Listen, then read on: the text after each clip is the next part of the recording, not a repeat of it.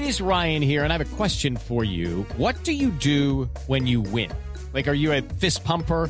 A woohooer, a hand clapper, a high fiver. I kind of like the high five, but if you want to hone in on those winning moves, check out Chumba Casino. At ChumbaCasino.com, choose from hundreds of social casino style games for your chance to redeem serious cash prizes. There are new game releases weekly, plus free daily bonuses. So don't wait. Start having the most fun ever at ChumbaCasino.com. No purchase necessary. Group. Void were prohibited by law. See terms and conditions. 18 plus.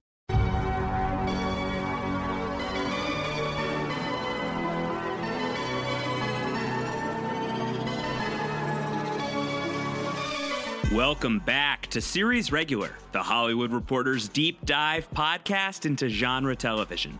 I'm Josh Wigler, your host here on Series Regular, and right now we're all in on one thing and one thing only.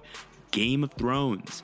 Consider this your weekly window into the world of Westeros as we thoroughly explore each episode of the Emmy winning epic's final season. And consider this window rapidly closing. Today, we're talking about a historic episode of Game of Thrones. The Bells, directed by the long night Helmer Miguel Sapochnik. It's the penultimate installment of the final season, and therefore the penultimate installment of the entire series. Historically, Game of Thrones has utilized any given season's penultimate episode as the space in which to drop the biggest bombshell of the year. In season 1, it was Baelor, which infamously ended with a public beheading. So long as I'm your king, treason shall never go unpunished. Sir Ilyn, bring me his head. In season 2, it was Blackwater, in which Tyrion and other Lannister forces protected King's Landing from Stannis Baratheon's army. It was the first massive battle sequence in Game of Thrones, and in some estimation, it remains the King of the Ring. Don't fight for your king, and don't fight for his kingdoms. Don't fight for honor, don't fight for glory, don't fight for riches because you won't get any. This is your city Stannis means to sack. That's your gate he's ramming. If he gets in, it will be your houses he burns. Your gold he steals. Your women he will rape.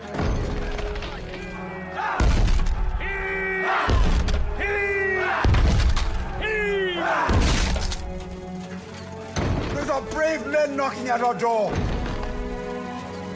Let's go kill them! If it's harrowing heartbreak and grueling gut punches you're after, look no further than season 3's penultimate, The Rains of Castamere, directed by David Nutter, whose praises we sang in last week's series regular. Literally, there was singing. No need to relitigate it all here, but it never hurts to hear some of that sweet red wedding music anyway. Mother. Lannisters send their regards.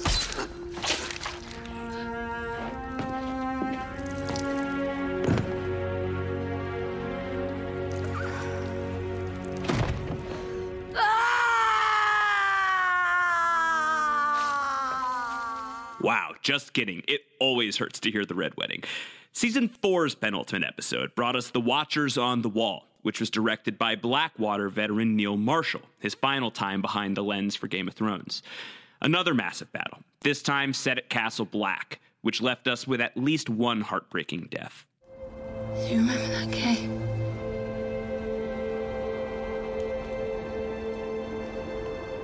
I should have stayed in that cave. We'll go back there.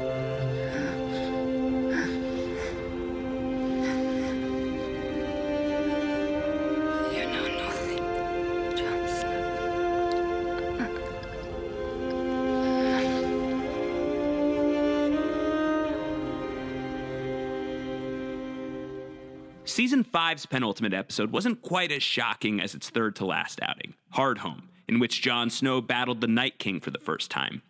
In hindsight, the Dance of Dragons, which was the penultimate, was actually quite a big deal, if a little quiet at the time. It was the first time Daenerys Targaryen ever took to the skies on Dragonback.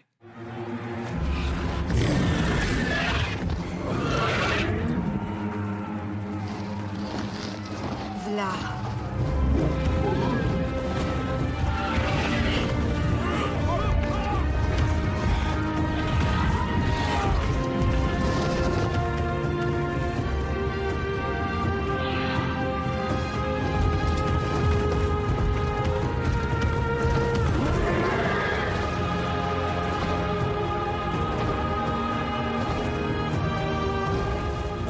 Hard to translate that moment to audio only, but take my word for it. Dany is flying, and we were excited. Little did we know. Season 6 was another big battle, the Battle of the Bastards, from Once and Future Thrones director Miguel Sapochnik, in which Jon Snow was birthed out of a mosh pit and Ramsay Bolton was eaten by dogs.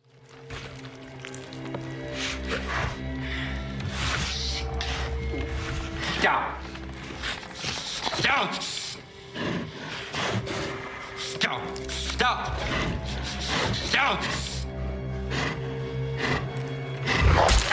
Okay, yeah, on that one, the audio does it justice. Season 7's penultimate episode was called Beyond the Wall, in which Jon and a not so merry band of warriors go on an adventure, wait for it, beyond the wall, leaving us with some really great one on one interactions, such as this moment between the briefly late Jon Snow and the now very late Beric Dondarrion. Your wildling friend told me the Red Woman brought you back. Thoros has brought me back six times. We both serve the same lord. I serve the North. The North didn't raise you from the dead. The Lord of Light never spoke to me. I don't know anything about him. I don't know what he wants from me. He wants you alive. Why? I don't know. That's all anyone can tell me. I don't know. So what's the point in serving a god if none of us knows what he wants? I think about that all the time. I don't think it's our purpose to understand. Except one thing. We're soldiers. We have to know what we're fighting for. I'm not fighting so some man or woman I barely know can sit on a throne made of swords. So what are you fighting for? Life. Death is the enemy.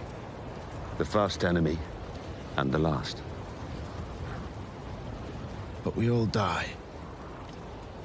The enemy always wins. And we still need to fight him. That's all I know. You and I won't find much joy while we're here. But we can keep others alive. We can defend those who can't defend themselves. I am the shield that guards the realms of men. Maybe we don't need to understand any more than that. Maybe that's enough. Aye. Maybe that's enough. Sounds like an important conversation, doesn't it? Some great dialogue scenes aside, Beyond the Wall prompted some side eye from many in the Game of Thrones fandom for the way in which its climactic battle scene with the White Walkers plays out. Outside of maybe the somewhat underwhelming Dance of Dragons, Beyond the Wall was more or less the universally agreed upon low point among Game of Thrones' penultimate episodes. Until this past week, when we arrived at Season 8's The Bells, an episode that earns its title from this brutal moment.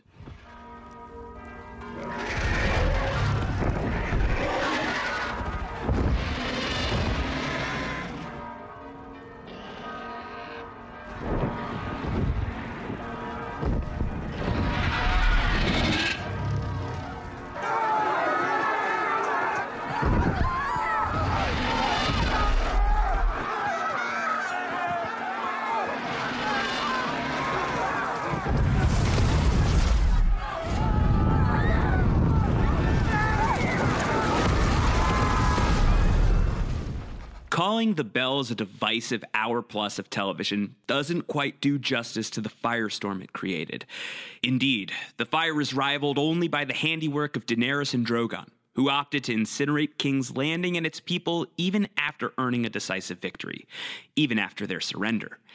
At the very least, by every objective measure, it's a huge shift in the Game of Thrones narrative. For seasons, we thought we were watching the story of an exiled dragon queen working her way back to her homeland in order to make it a better place. And as Daenerys would likely defend the actions, that's exactly what she was doing. The people who live there, they're not your enemies. They're innocents, like the ones you liberated in Meereen. In Meereen, the slaves turned on the masters and liberated the city themselves the moment I arrived. They're afraid. Anyone who resists Cersei will see his family butchered. You can't expect them to be heroes. They're hostages. They are. In a tyrant's grip, whose fault is that? Mine. What does it matter whose fault it is? Thousands of children will die if the city burns. Your sister knows how to use her enemy's weaknesses against them. That's what she thinks our mercy is. weakness. I beg you, my But queen. she's wrong. Mercy is our strength. Our mercy towards future generations. He will never again be held hostage by a tyrant. Dany can justify her actions all she wants. After burning thousands of people to the ground, children included, there's no other way to look at it. Daenerys Targaryen has become the thing she spent so many seasons fighting. There's a reason why we as an audience aren't allowed to look upon Daenerys herself once her rampage begins. She's a monster at that point. The trauma she incurred all along the way no longer mattering in the face of her actions. Actions that fall harshly upon the people of King's Landing.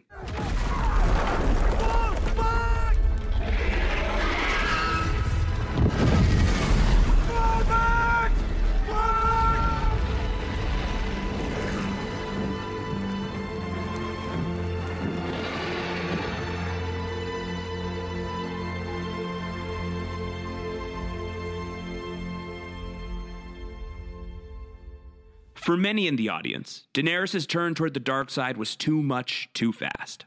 Personally, I tend to err on the side of too fast, which remains my main overarching issue with the final season of Game of Thrones.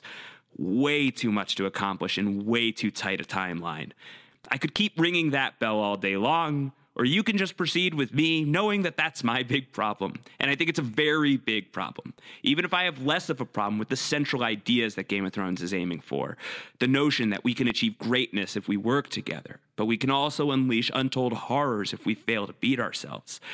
Even a hero like Daenerys Targaryen can swiftly become a villain under the right circumstances, or the tragically wrong circumstances, as they were.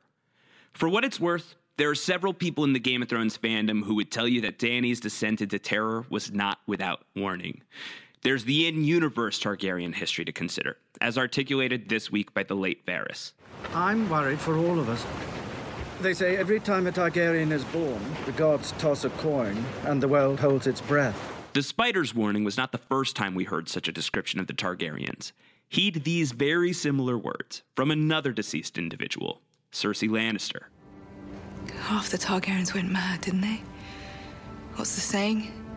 Every time a Targaryen is born, the gods flip a coin. Wow, by the way, I am not used to saying Varys and Cersei are deceased, but they are, such is life.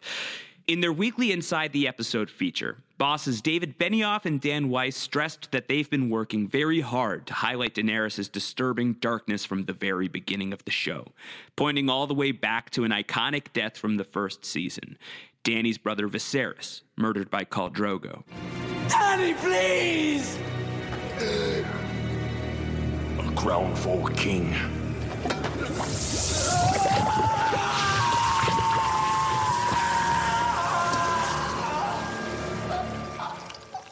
Given what we know now, I think it's worth looking back on some of Daenerys' other acts of violence along the way, insofar as they inform her latest and greatest act. First, there's Mirri Maz Duur, the witch that Dany burned in the first season finale with very little in the way of mercy.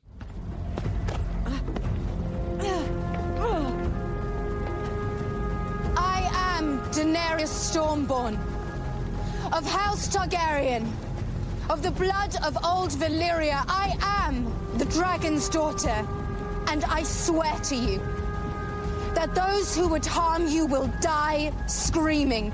You will not hear me scream. I will. But it's not your screams I want. Only your life.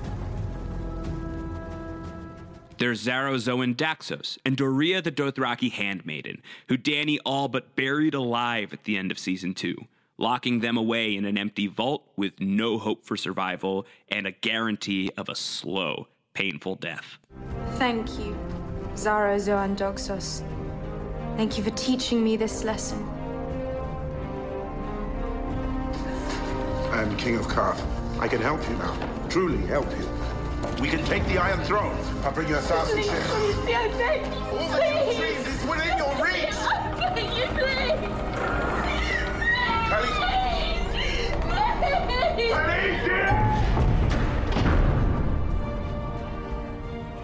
In season three, Daenerys began her conquest of Slaver's Bay by betraying the masters of Astapor. It's an incredible and powerful scene. but it's also an incredible and powerful show of force. Dracarys.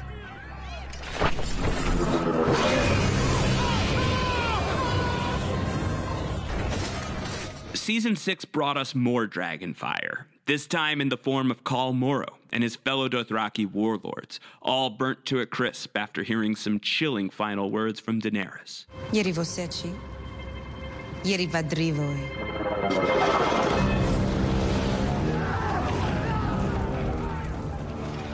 In case you don't speak Dothraki, here's a rough translation of what Dany told Khal Moro before setting him on fire. Hasta la vista, baby.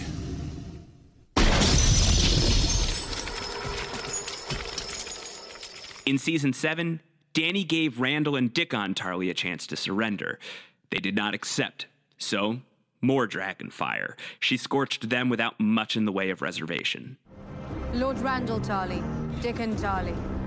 I, Daenerys of House Targaryen, first of my name, breaker of chains and mother of dragons, sentence you to die. Dracarys. Moments before executing the Tarlys, Daenerys gave another one of her many speeches, in which she tried to sell her worthiness as queen to her defeated enemies. I know what Cersei has told you. That I've come to destroy your cities, burn down your homes, murder you and orphan your children. That's Cersei Lannister, not me. I'm not here to murder. And all I want to destroy is the wheel that has rolled over rich and poor to the benefit of no one but the Cersei Lannisters of the world. I offer you a choice. Bend the knee and join me. Together, we will leave the world a better place than we found it. Or refuse. And die. It was a show of force even back then, but it reads with some added menace now in the context of the bells, doesn't it? Similar sensation as far as Dany's first ever encounter with Jon Snow, when the two met at Dragonstone. Did you see three dragons flying overhead when you arrived? I did. And did you see the Dothraki? All of whom have sworn to kill for me. They're hard to miss. But still, I need your help. Not to defeat Cersei. You could storm King's Landing tomorrow and the city would fall. Hell, we almost took it and we didn't even have dragons. Almost. But you haven't stormed King's Landing. Why not? The only reason I can see is you don't want to kill thousands of innocent people. It's the fastest way to win the war, but you won't do it. Which means, at the very least, you're better than Cersei. Yeah, about that. A few moments later, Daenerys goes on to chart her personal journey. I was born at Dragonstone. Not that I can remember it. We fled before Robert's assassins could find us. Robert was your father's best friend, no? I wonder if your father knew his best friend sent assassins to murder a baby girl in her crib. Not that it matters now, of course. I spent my life in foreign lands. So many men have tried to kill me. I don't remember all their names. I have been sold like a brood mare. I've been shamed and betrayed, raped and defiled. Do you know what kept me standing through all those years in exile? Faith. Not in any gods. Not in myths and legends. In myself. In Daenerys Targaryen. The world hadn't seen a dragon in centuries until my children were born. The Dothraki hadn't crossed the sea. Any sea. They did for me. I was born to rule the Seven Kingdoms. And I will. As of the bells, mission accomplished, with the big burning banner and all. Daenerys' ancient history and her recent history, losing Viserion, Rhaegal, Jorah, Missandei, and large swaths of her Dothraki and Unsullied armies, not being able to convert the hearts and minds of the people of Westeros, and especially in the north, and especially the Starks, including her nephew slash lover slash actual Iron Throne heir Jon Snow, it all adds up to allow Daenerys to break bad It doesn't make it any less painful for the people of King's Landing or for the people invested in this story, and it doesn't make it any less jarring. At the least, with a few additional episodes to really drill down into Dany flipping that switch, maybe her Heisenbergian arc wouldn't feel quite as sudden. Like it or not, and to follow a Breaking Bad call out with a light reference to another since retired AMC drama, Daenerys has crossed the Rubicon. There's no coming back from her deadly actions. But there is the matter of moving forward. The Dragon Queen has won the Iron Throne with fire and blood, but is she going to keep the thing? There's only one more episode left in Game of Thrones, which is insane. And with only 80 minutes still on the clock, there's precious little time to sort through the rubble. With that said, there's also very little time left to make some predictions about who's going to wind up on the Iron Throne by the time we reach the closing credits. So, in that spirit, let's make some predictions and let's survey some possibilities. First, let's start with the woman of the hour. I am Daenerys Stormborn of the blood of old Valyria, and I will take what is mine. With fire and blood, I will take it. Who can possibly challenge the Dragon Queen at this point? It doesn't feel likely that she'll stay in her position of power after such a violent assault on King's Landing. George R. R. Martin has described his vision for the ending as bittersweet, and it's hard to find the sweetness in Dany's mad power continuing well into the future. Then again, before the assault on the city, Dany told Tyrion that she intended to wreak havoc in an attempt to liberate future generations. Is it possible that her violent conquest will still result in some good for the survivors, if only for their children? Is that the sweetness? Again, for me, it's hard to picture. But the current occupant has to be considered in the running to keep the Iron Throne with so little time left. The second pick, frankly, is the likelier contender to me. He's never been a bastard.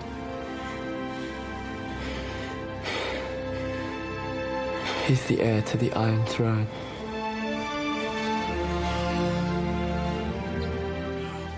Kit Harington's heroic northerner entered King's Landing with heaviness in his heart, and likely walked away from the battle with an even heavier sense of dread. He knows he's the rightful heir to the Iron Throne, and yet he's done nothing to pursue his claim. In The Long Night, Jon's fruitless battle against an undead dragon served as an apt metaphor for his destiny as the king of the Seven Kingdoms. Like it or not, resist it or not, it's what his whole life has been barreling toward. Think back to that conversation in Beyond the Wall that he had with Beric Dondarrion. He is the shield that guards the realms of men, just maybe not in the way that he thought. Jon taking down Daenerys for the good of the realm feels very in character for the noble half Stark, leaving him with a melancholy ending that more than suits this melancholy character. For the next Iron Throne contender for your consideration, let's roll another audio clip. Just kidding. There's no audio clip because the contender does not yet exist. Game of Thrones' relationship with time has been fast and loose at best, especially recently. With only one last episode left, perhaps Benioff and Weiss's final plans for the Iron Throne involve catapulting forward into the future, at some point following Daenerys' reign. Perhaps it's her son or daughter who sits on the Iron Throne at the very end of the series. Maybe even a child with her and Jon. The dragon has three heads and all of that. A leap ahead in the Game of Thrones timeline could provide viewers with a glimpse into Dany's vision for the Seven Kingdoms' future. Did she live up to her promise and give future generations of Westeros a better life, or did her violence only result in more violence? A likely bet making the rounds right now posits that no one will be sitting on the Iron Throne. And no, not no one in the Arya Stark sense, though maybe she's a contender, and definitely more on her in a little bit. There may be someone still in charge of the Seven Kingdoms when Game of Thrones ends, but sitting on the Iron Throne, it's feeling increasingly unlikely to me. More and more, the throne has become a symbol for the worst aspects of humanity, a metallic reminder of how absolute power corrupts absolutely. The throne's disassembly in the series finale feels like a strong bet for the way in which Benioff and Weiss will end this series. Perhaps it'll leave the fate of Westeros completely up in the air. Alternately, it could result in one of the other beloved Game of Thrones characters earning the opportunity to rule the Seven Kingdoms with a blank slate. Behold, a montage of people who I would happily result in their bid for President of the United Kingdoms of Westeros. I'll get right on it. What about the North? They call me Giant's Bane. No, not for me, thanks. I'll see you when it's through. How do you know there is an afterwards? At least we'll die with honor. I think we might live. We're probably going to die soon. I ought to know what it's like before that happens. I. While we're on the subject of Arya Stark, let's talk about her journey through the Bells and what it means for her arc overall. I spent several months fearing the worst for Arya, and even here on this podcast, I vocally feared for her death and predicted it. Through the penultimate episode of the series, at least, it would appear that I am wrong, and I am very happily wrong. I thought Game of Thrones would kill Arya Stark as the last agreeable gut punch. Turns out, Game of Thrones had very different plans in mind for the gut punch, and indeed had basically the exact opposite plan in mind as it pertains to Arya. So many bad things have happened on Game of Thrones that it's easy to forget everybody's first true trauma. For Arya, it was weathering the death of the butcher's boy, Mycah, murdered in season one's second episode by Sandor Clegane. The butcher's boy. You rode him down. He ran. Not very fast. Her next trauma, losing her mentor and veritable father figure, Syrio Forel, almost certainly dead in battle against men of the new king Joffrey. Be gone now, Arya. Come with me. Run. The first sword of Braavos does not run.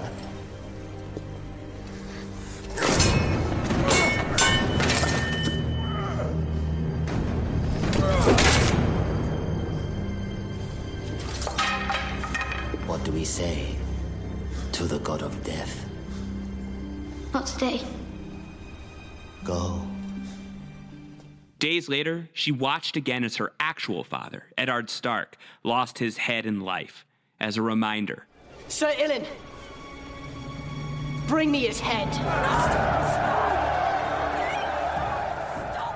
In the Bells, years and years after those deeply disturbing deaths, and so many more along the way, Arya returns to King's Landing with a dark goal in her heart revenge against Cersei, the last living avatar of all things Arya was raised to hate and destroy. And it's yet another father figure who steps in to save Arya's life, both literally and existentially. Sandor Clegane, the Hound, the man who murdered Arya's friend Mycah. Of course, much like Arya, the Hound is on a vengeance quest of his own as he prepares to fight and kill his own brother, Gregor the Mountain. Two of the most electric characters in the entire series when paired with one another, Arya and the Hound enjoy one final exchange as they enter the Red Keep, ready to settle their scores. Go home, go. Fire will get her. Or one of the Dothraki. Or maybe that dragon will eat her. Doesn't matter, she's dead. And you'll be dead too if you don't get out of here. I'm going to kill her. You think you wanted revenge a long time. I've been after it all my life. It's all I care about. And look at me. Look at me! You want to be like me. You come with me. You die here. From the moment she first set foot in King's Landing, Arya trained in the art of death. First, it was water dancing with Syrio. Second, it was watching her father die and learning the fragility of life firsthand.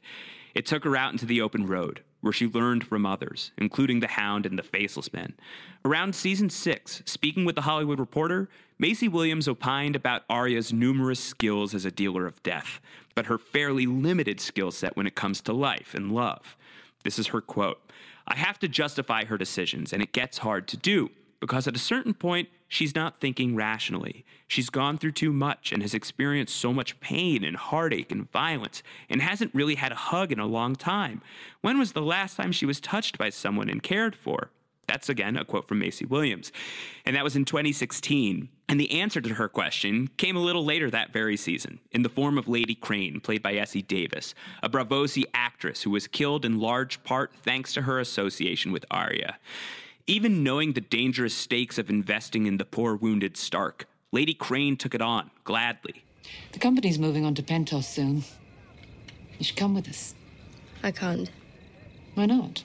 Got a feeling you'd be good at this sort of work. And besides, we need a new actress. I don't think I could remember all of the lines. Come with us. What's left for you here? You wouldn't be safe. Not while she's looking for me. Who? She doesn't have a name. Where will you go? Essos is east, and Westeros is west. But what's west of Westeros? I don't know. Nobody does. It's where all the maps stop. The edge of the world, maybe. I'd like to see that. Years later, Arya returned to Westeros, not yet fully appreciating the warmth she was shown by the deceased actress.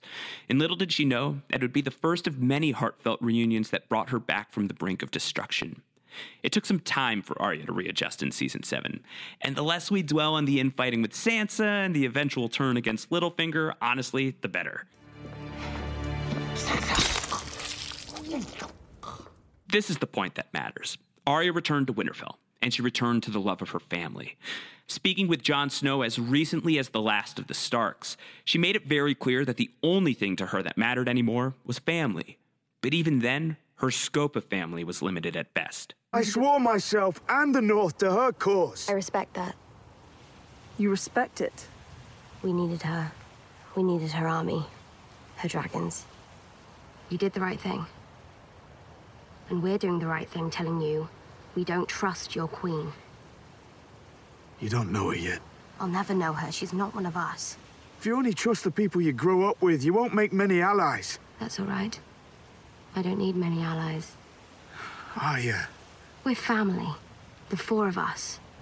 The last of the Starks. In that same conversation with Jon, Arya finally learns the truth about her brother. Namely, that he's not her brother, he's her cousin. The revelation at least partly fuels Arya's decision to run away from home once again and travel down to King's Landing, where she can at the very least settle her family's ancient score against the Lannisters. She runs away from the relative warmth of Winterfell, where she was truly loved and revered by many, including her old friend Gendry, with whom Arya chose to share one powerful moment of physical love. She does all this in order to run back to an old familiar hobby murder. So leave it to one of the series' most prolific murderers, then, to impart Arya with one final lesson in the art of death the art of living. The Hound's final words to Arya are enough to shake some sense into her, to encourage her to leave King's Landing, to abandon her quest for vengeance. Sandor. Thank you. If she wasn't already convinced about the corrupting power of revenge, Arya endures one final lesson on the subject when she tries to escape King's Landing, only to be pounded by dragon fire from above and other forms of death on all sides. In a series of scenes more comfortably at home in Children of Men than Game of Thrones, a blood soaked Arya wanders through the ash covered streets, trying to save a woman and her child, reminders of her own mother and her own childhood self, both of whom died long ago, either in King's Landing or due to this place's brutal machinations. You can't stay here. You have to keep moving. We can't go out there. You have to. Everyone out there is dead. If you stay here, you'll die. Follow me. Follow me! Ultimately, she can't save these individuals. Daenerys' reign of fire consumes them and nearly takes Arya out as well. The young wolf survives, but the pack of people she's trying to lead out of the city, not as lucky.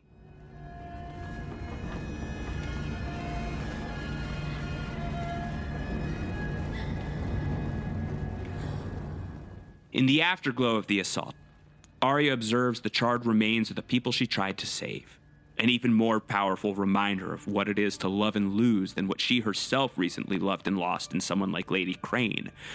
In this way, it's another mother who teaches Arya about death Daenerys, whose violent rampage is a byproduct of her own vengeful consumption.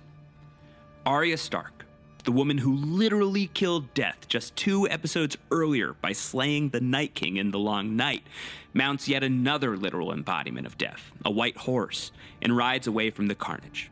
Where is she headed? No one knows. Though perhaps not even no one, Arya Stark herself, knows the true answer. But for the first time in the series, and perhaps for the first time in her entire life, Arya Stark finally understands what it means to live. Death isn't just a game, it's not just a thing you can plunge a knife into and conquer. The only true way to take on death and defeat it is through life, through living. Even when she returned to Winterfell, Arya wasn't fully ready to challenge those notions within herself. She still had names on her list. Now, no more. Thanks both due to their inevitable demises in King's Landing, and also due to Arya's own choice to live. for the first time in years, Arya's future is wide open. I think it's possible we'll never see her again. There's only one episode left in Game of Thrones. Might she come back to King's Landing to seek vengeance against Daenerys? I guess it's possible, though I think it flies in the face of all the progress she made in the Bells, a powerful culmination of Arya's story arc. Might she come back somehow to sit on the Iron Throne, to make sure someone like Cersei or Daenerys can never rule and kill again? Maybe, though even then, feels a little grand.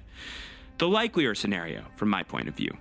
Arya rides off and finds her old friend Hot Pie, learns how to make bread.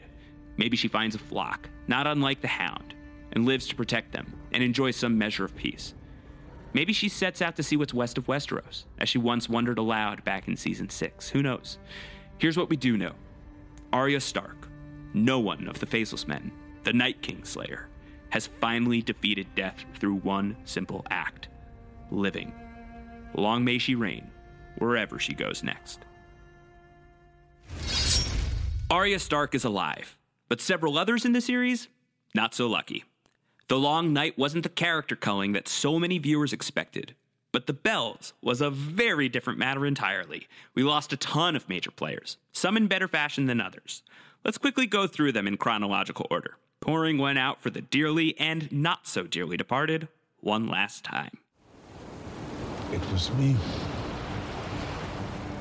I hope I deserve this. Truly, I do. I hope I'm wrong. Goodbye, old friend. The Master of Whispers whispers no more. Varys is dead, and nobody is happy about it. Not even Conleth Hill, the actor who has played the Spider since the first season. In an interview with Entertainment Weekly, Hill said he was quite quote unquote inconsolable upon learning about Varys' death, and got a whole lot more candid than that. He stopped short of trash talking Tyrion, though, who's truly the worst friend imaginable. I'm so mad at Tyrion. But at least Varys' death plays fair with a few elements from the past, including this fateful conversation with Daenerys. And I swear this if you ever betray me, I'll burn you alive. I would expect nothing less from the Mother of Dragons. Two other majorish deaths in this episode. Harry Strickland of the Golden Company, and Euron Greyjoy of the Iron Fleet. I know I've spent a lot of time on here saying that Euron Greyjoy is the worst, and that's because he is, and I'm thrilled that he's gone. Even though I am less than thrilled at his final words. I'm not looking for you.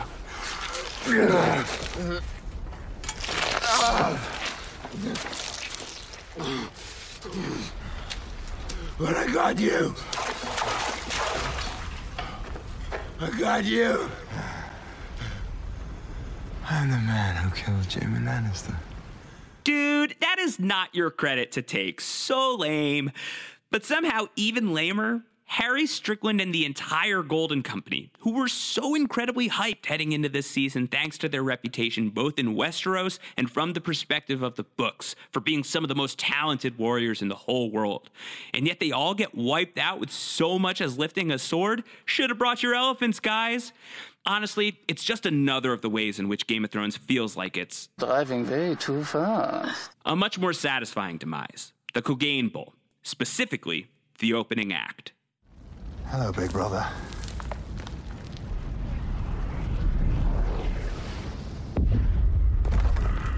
Sir Gregor, stay by my side. Sir Gregor, I command you. Obey your queen, Sir Gregor.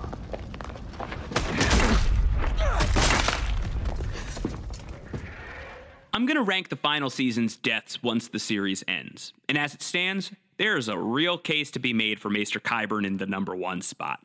Quick, satisfying, symmetrical. He dies much as he was first seen back in season 3, crumpled on rubble in the ruins of a dragon fired hall, now the Red Keep, then Harrenhal. Looking very, very dead. And this time he's actually very, very dead, thanks to the handiwork of the Mountain, who is also very, very dead, thanks to the handiwork of the Hound.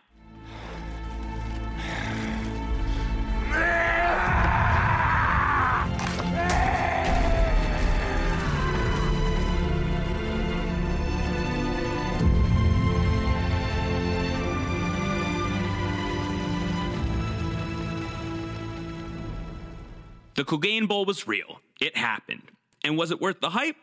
your mileage may vary. Though for my money, I'm still having some trouble getting past the mountain's super weird face. By God, you're right! He is Fester! Your mileage may also vary when it comes to some other family values. The Lannister twins, Jaime and Cersei, buried beneath the rubble of the Red Keep. I want our baby to live. I want our baby to live.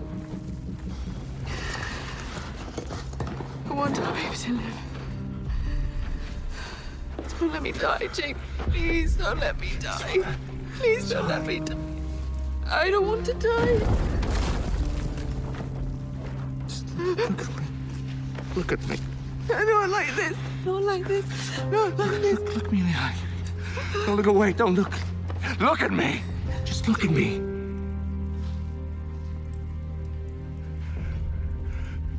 Nothing else matters. Nothing else matters. Only us.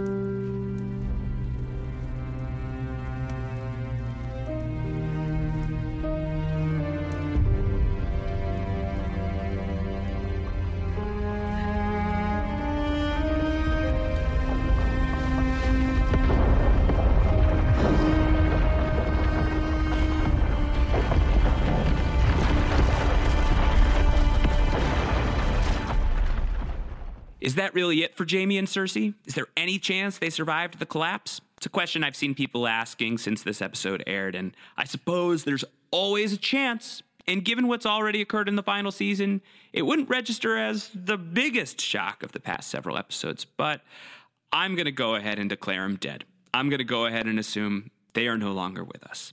Is it a satisfying end to their story? That's another matter entirely. Performance wise, absolutely. The final season offered Cersei tragically little in the way of a storyline, and Jaime's arc has been all over the place. But Lena Headey and Nikolaj Coster-Waldau, they absolutely delivered on the material they were given. I especially loved Jaime's final scene with Tyrion, which featured this incredible moment between Nikolaj Coster-Waldau and Peter Dinklage. If it weren't for you, I never would have survived my childhood. You would have. You were the only one who didn't treat me like a monster. You were all I had.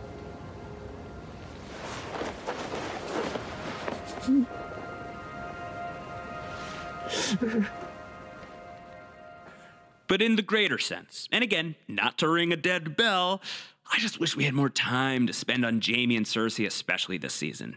But I do appreciate how they were ultimately crushed by their respective vices. Jaime by his addiction to Cersei, Cersei by her relationship to power, and both of them by the extreme forces of their own family. From well before the start of the series, House Lannister fought so hard and so thoroughly to maintain power in King's Landing. It makes some sense for Jaime and Cersei to die together beneath the collapsing weight of their family's sins. Besides, in the battle against Daenerys, Cersei did not win. And as Cersei herself once said, When you play the Game of Thrones, you win or you die. There is no middle ground. Who will win the Game of Thrones ultimately? Will the losers all die, or will there be some middle ground for some of your favorite characters? Here's the good news you don't have to wonder for much longer. The series finale airs May 19th, and series regular will be back very quickly after that to recap it all and then some. As always, thank you for listening to Series Regular, the Hollywood Reporter's deep dive genre TV podcast. Subscribe to the show on your various podcast platforms. Email your questions and suggestions to seriesregular at thr.com or tweet them to me at roundhoward. Until next time, brace yourselves. Series finale almost upon us, and I'm sure it's going to be a doozy.